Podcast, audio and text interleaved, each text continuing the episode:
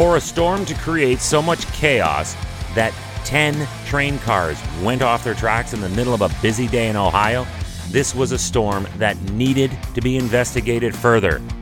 Hi, I'm Chris May, writer, producer, and host of This Day in Weather History, a podcast from the Weather Network in Canada and this month sponsored by Tourism Ireland. The world's longest coastal touring route is waiting for you. It's time to press the green button. Plan your trip to Ireland today. It was around 1 p.m. on a normally slow, innocuous Tuesday when Lorain County, Ohio was beat upon with snow and ice in the midst of a winter storm that slammed this day in weather history. First off, to put a lot of minds at ease, Fire Chief Jim Willem said no hazardous materials were spilled in this disaster, but there was a big mess. Five of the cars spilled grain onto the tracks, so it was quickly apparent that there was no serious risk of an explosion on the tracks, thank goodness. But the train's spillage was not the biggest sigh of relief. You see, the crashed train cars narrowly but missed the main electrical feed that provides power to Amherst's 12,000 residents. Uh oh. That's right, this speeding out of control train scared everyone senseless, but luckily narrowly missed, sending everyone into the cold and pitch dark by only about 50 feet.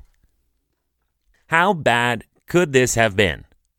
Bad, but in a controlled way. Follow my logic.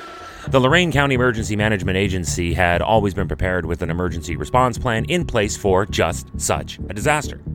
There are generators and shelters to keep people warm, but here's the next glitch. Sheltering a mass population is normally the protocol in events like this, unless you are in the throes of an equally out of control viral outbreak like COVID 19, where gathering is the exact opposite of a good idea now.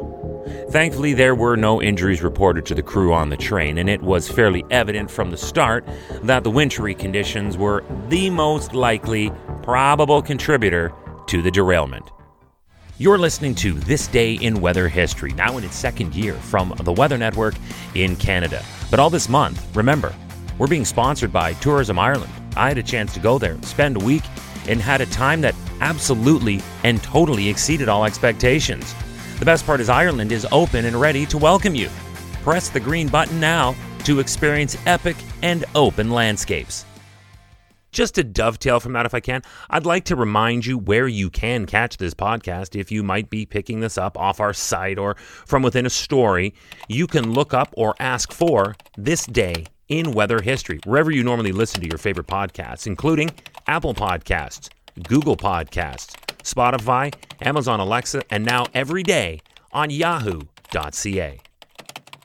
So, and I think we all know what happens here by now, seeing as how this is around the 550th episode of this podcast.